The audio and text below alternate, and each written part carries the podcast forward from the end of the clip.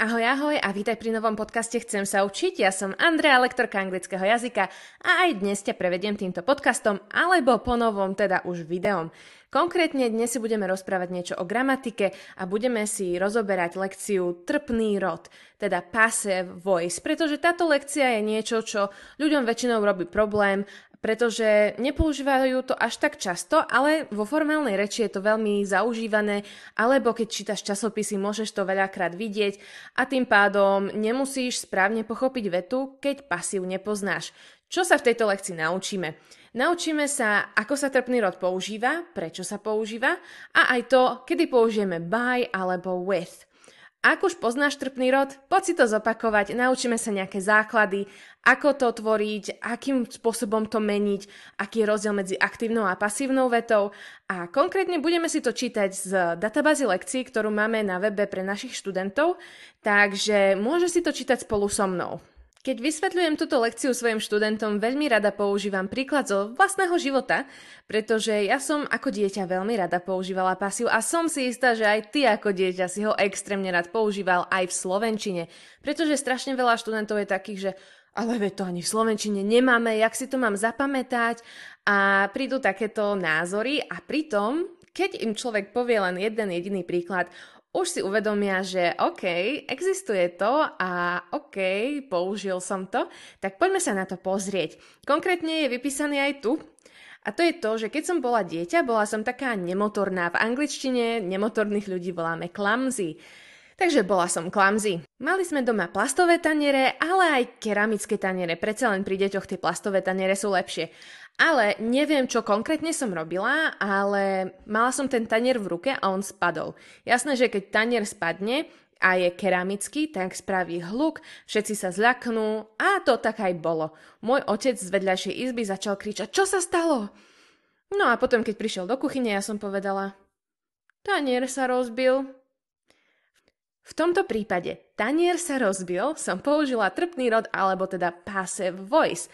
Prečo ho tak vieme nazývať? Prečo hovoríme o pasívnej vete? Práve preto, že keď povieme tanier sa rozbil, no robí tanier danú činnosť? On sa sám rozbíja? Nie. Teda náš podmet vo vete je pasívny. A to je ten základ trpného rodu, že podmet vo vete je pasívny a nevykonáva danú činnosť, ktorú vo vete máme.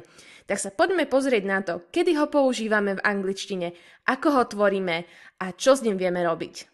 Ako tu môžeš vidieť, tak pasív používame vtedy, ak nechceme poukázať na osobu, ktorá vykonáva danú činnosť.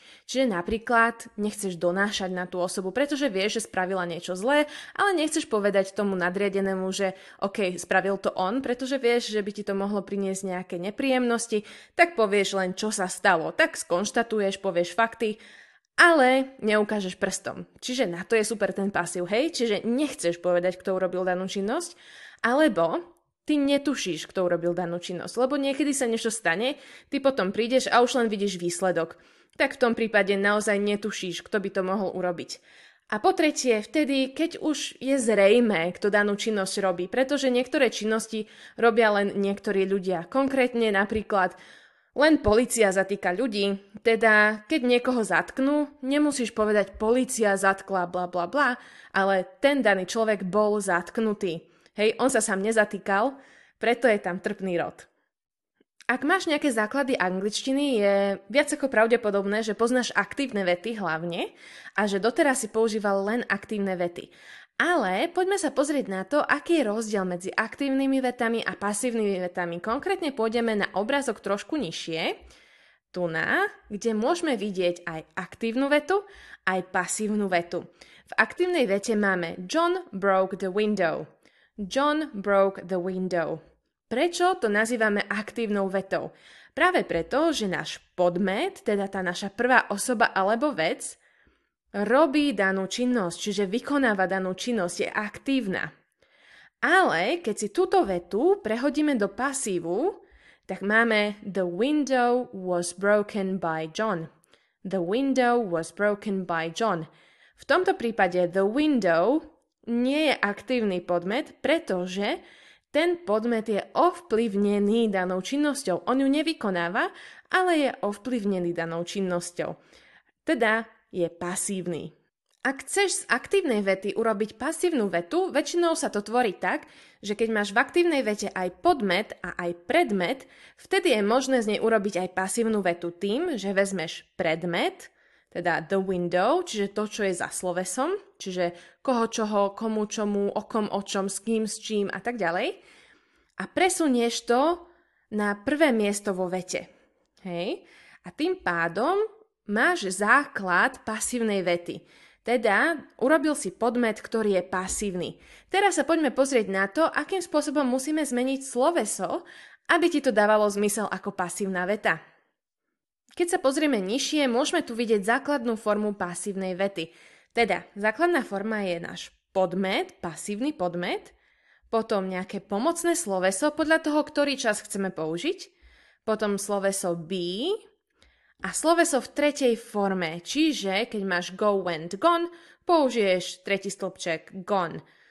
Hej, takže máme podmet, pomocné sloveso be a sloveso v tretej forme.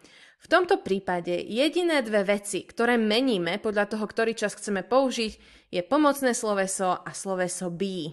Hej, čiže keď máš aktívnu vetu, ktorá je v prítomnosti, tak aj pasív musíš dať do prítomnosti. Nemení sa tam niečo ako pri nepriamej reči, hej, že prítomný čas ide do minulosti a minulý čas do predminulosti, alebo will do would, tu na to neexistuje. Tu musí ostať prítomný čas prítomným časom, minulý čas minulým časom. Tak poďme sa pozrieť na niektoré vety. Tu na napríklad the window is broken. The window is broken. V tomto prípade máme len is, pretože hovoríme o prítomnosti. No a prítomný čas od slovesa be je is pri tretej osobe.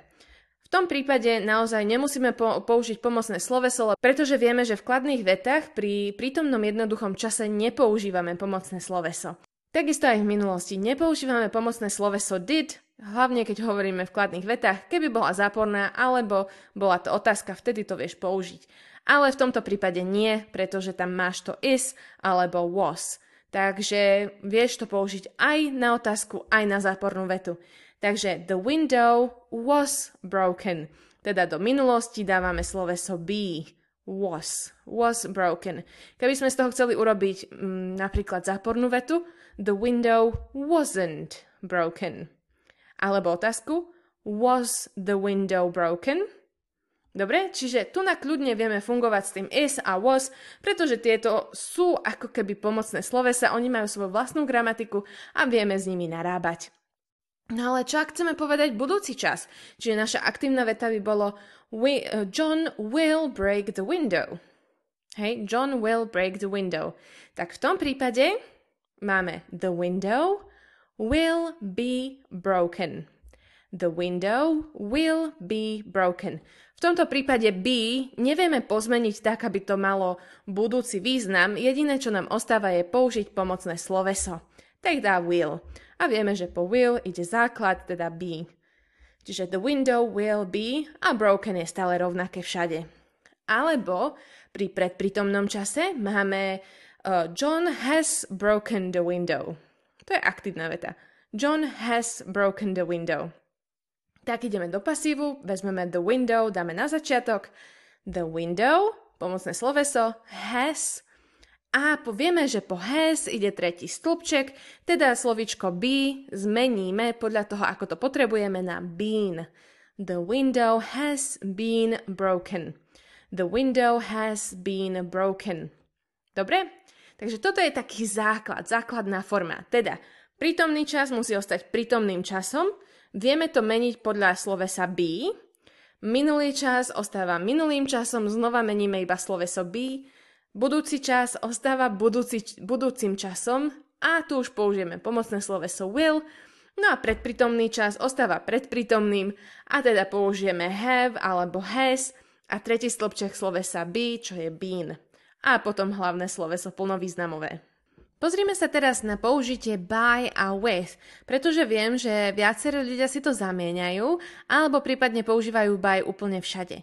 Takže ak hovoríme o nejakej organizácii alebo osobe, ktorá vykonáva danú činnosť, hovoríme o agentovi. Ak chceme povedať, kto vykonal danú činnosť, tak použijeme predložku by. Napríklad Hundred of houses were built last year. Hej, to je nejaká veta v pasíve.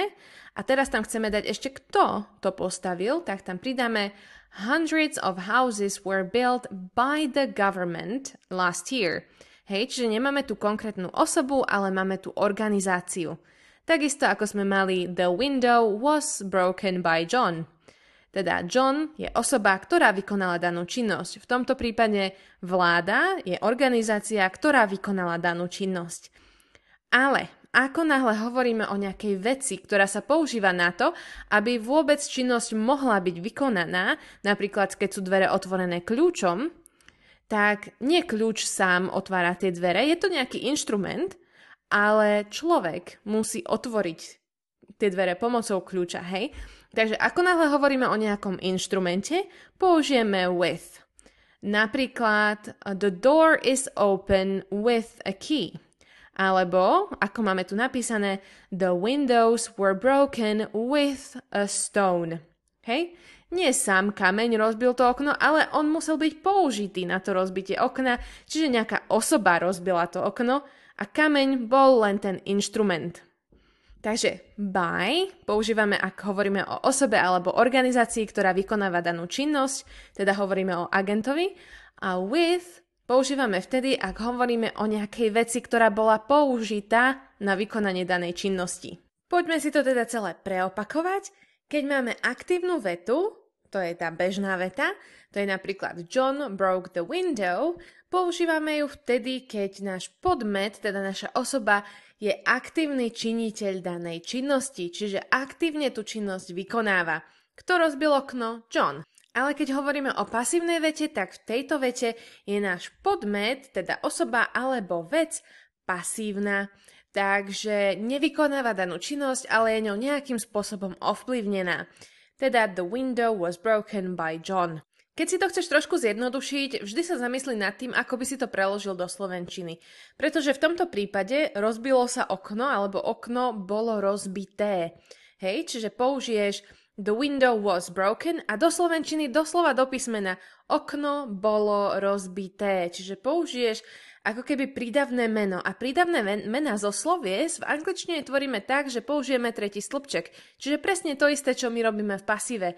Hej, alebo zlomila sa mi noha. Takže my leg was broken.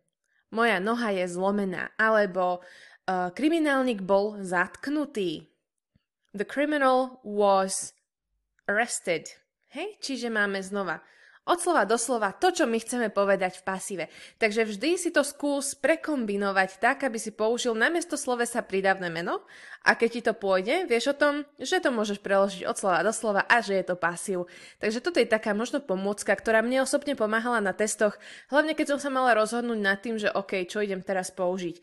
Takže vždy skúsi to preložiť do tej slovenčiny a možno ti to pomôže. Potom ako dopozeráš toto video alebo dopočúvaš podcast, choď si pozrieť aj náš blog w w w bodka chcem sa učiť bodka s k, kde nájdeš tento článok spracovaný, nájdeš tam aj linky na rôzne cvičenia, kde si to vieš vyskúšať, takže určite si to vyskúšaj, vyskúšaj si to v rôznych časoch, aby si to vedel použiť a aby to bolo pre teba jednoduchšie do budúcnosti. Daj mi určite vedieť, či to bolo zrozumiteľné alebo nie, predsa len takto online, keď človek nemá spätnú väzbu od toho študenta, je to niekedy náročnejšie vysvetliť, ale verím, že vám to aspoň niečo dalo a že možno takto vizuálne ste si to mohli lepšie zapamätať, lepšie pochopiť. To by bolo na dnes všetko, teším sa na budúce a ďakujem za počúvanie a pozeranie. So, see you later!